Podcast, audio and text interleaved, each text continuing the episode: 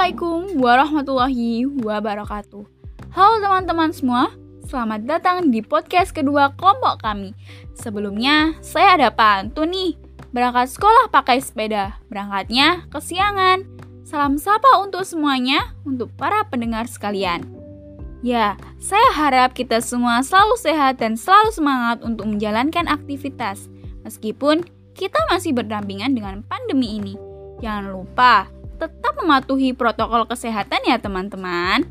Selanjutnya, kelompok kami akan membahas tentang wawasan Nusantara yang mencakup faktor-faktor, makna, asas, tujuan, serta hakikat.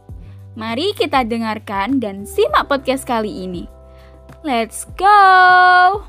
Selanjutnya saya akan menyuarakan ide dan gagasan terkait wawasan Nusantara yaitu Wawasan Nusantara merupakan wawasan nasional atau yang disebut dengan National Outlook bangsa Indonesia yang selanjutnya dapat disingkat Wawasantara. Wawasan nasional merupakan cara pandang bangsa terhadap diri dan lingkungan tempat hidup yang bersangkutan. Istilah wawasan dari kata wawas yang berarti pandangan, tinjauan, dan penglihatan indrawi akar kata membentuk mawas yang berarti memandang meninjau atau melihat, sedangkan istilah Nusantara dari kata Nusa yang artinya pulau dan antara artinya menunjukkan letak antara dua unsur. Kesimpulan dari definisi Nusantara ialah kesatuan pulau yang terletak antara dua benua yaitu benua Australia dan benua Asia dan dua samudra yaitu Samudra Pasifik dan Samudra India.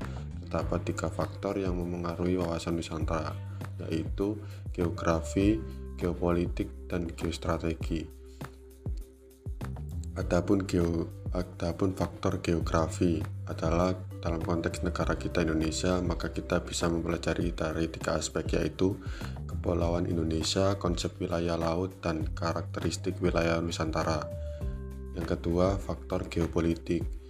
Geopolitik berasal dari kata geo yang artinya bumi dan politik yaitu suatu rangkaian asas prinsip keadaan jalan cara dan alat digunakan untuk mencapai tujuan tertentu yang kita kehendaki.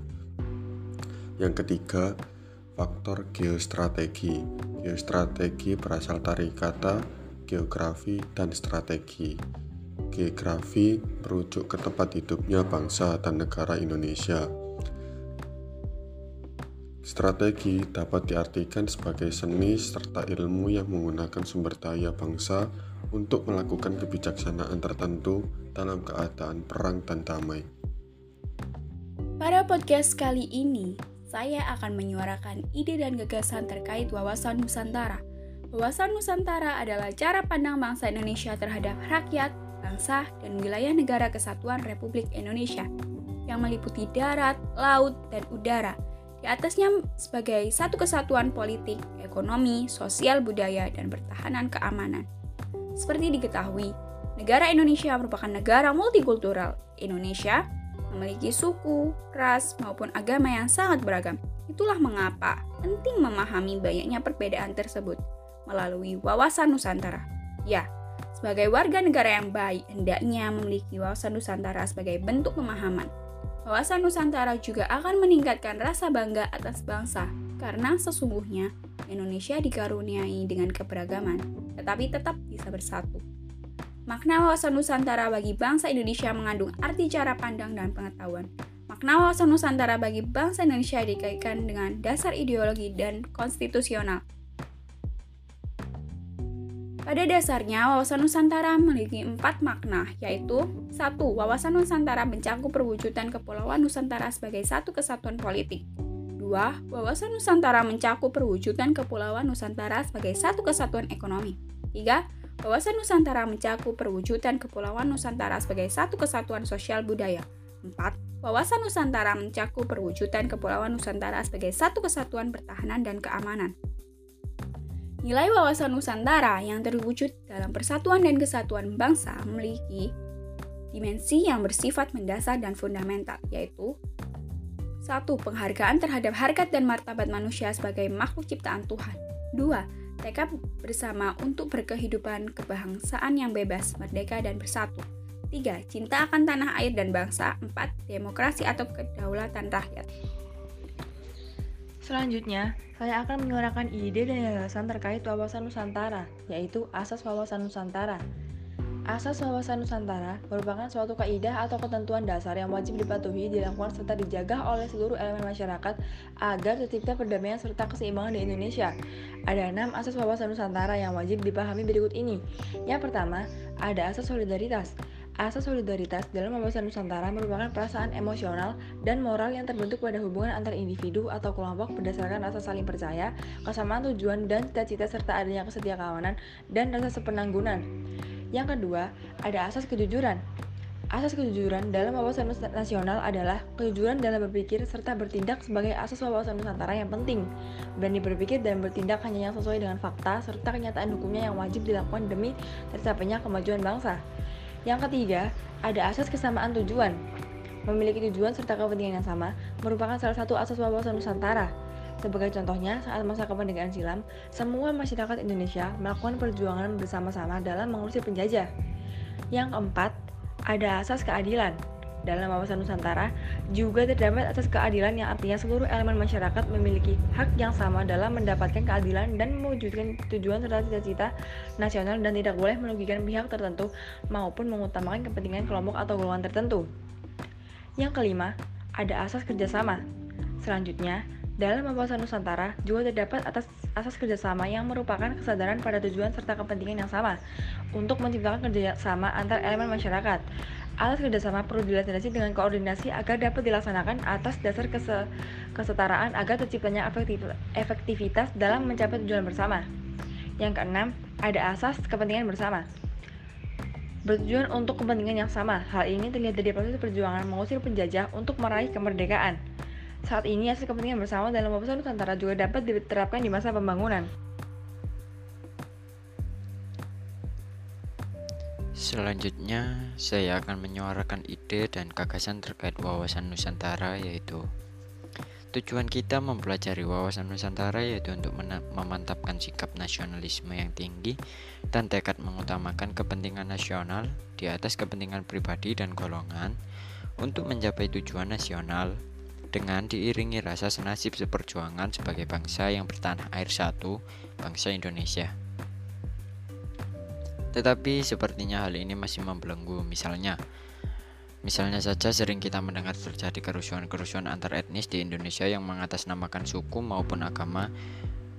Misalnya yang terjadi Sampi dan Puso Bahkan terkadang pemicu kerusuhan itu hanya masalah-masalah sepele yang tidak semestinya mengikut sertakan golongan-golongan tertentu sebagai bangsa yang menjadikan persatuan dan kesatuan sebagai dasar negara, sudah seharusnya kita mencegah perlakuan diskriminasi guna menghindari sikap sukuisme dan fanatisme kedaerahan yang sempit.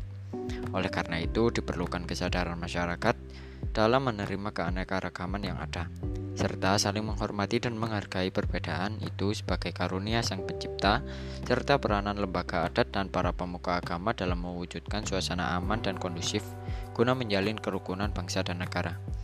Dengan demikian, wawasan Nusantara menjadi nilai yang menjiwai segenap peraturan perundang-undangan yang berlaku pada setiap strata di seluruh wilayah negara, sehingga menggambarkan sikap dan perilaku, paham serta semangat kebangsaan atau nasionalisme yang tinggi yang merupakan identitas atau jati diri bangsa Indonesia. Selain itu juga kita seharusnya mempunyai pemahaman yang luas mengenai wawasan Nusantara, karena Hal itulah yang mempersatukan keragaman bangsa ini. Selanjutnya, saya akan menjelaskan tentang hakikat wawasan Nusantara. Hakikat wawasan Nusantara merupakan kesatuan dan keutuhan nasional negara Indonesia. Hal tersebut secara luas dapat diartikan sebagai cara pandang yang selalu utuh menyeluruh dalam lingkup Nusantara demi kepentingan nasional. Dalam hakikat wawasan Nusantara, tiap warga negara tanpa kecuali harus berpikir, bersikap, dan bertindak secara utuh dan menyeluruh semata-mata demi kepentingan nasional. Oleh sebab itu, hakikat wawasan Nusantara juga dapat diartikan sebagai keutuhan serta kesatuan wilayah nasional atau persatuan bangsa dan wilayah. Sementara itu, secara garis besar haluan negara atau GBHN menjelaskan jika hakikat wawasan Nusantara diwujudkan dengan pernyataan bahwa Kepulauan Nusantara sebagai satu kesatuan ekonomi, politik, sosial budaya, serta ketahanan keamanan. Dalam hakikat wawasan Nusantara, terdapat landasan hukum yang tercantum dalam TAP MPR berikut ini. Yang pertama, TAP MPR nomor 4 garing MPR garing 1973 pada tanggal 22 Maret 1973. Yang kedua, TAP MPR nomor 4 tahun 1978 tanggal 22 Maret tentang GBHN. Yang ketiga, TAP MPR nomor 2 garing MPR garing 1983 tanggal 12 Maret tahun 1983. Selanjutnya, asas wawasan Nusantara yang merupakan suatu kaidah atau ketentuan dasar yang wajib dipatuhi, dilakukan, serta dijaga oleh seluruh elemen masyarakat agar tercipta perdamaian serta keseimbangan di Indonesia. Secara keseluruhan, ada enam asas wawasan Nusantara yang wajib dipahami. Yang pertama, asas solidaritas. Yang kedua, asas kejujuran.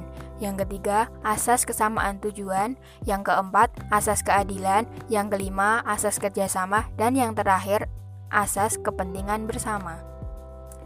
Nah, Demikian penjabaran mengenai wawasan Nusantara dari kelompok kami. Terima kasih buat teman-teman yang sudah mendengarkan podcast dari kami. Semoga teman-teman semua bisa memahami isi dari materi yang kami sampaikan. Sedikit motivasi dari saya, yaitu dunia ini penuh dengan orang-orang baik. Jika kamu tidak dapat menemukannya, jadilah salah satunya. Sekali lagi, mohon maaf jika ada salah kata dari kelompok kami. See you next episode teman-teman. Wassalamualaikum warahmatullahi wabarakatuh.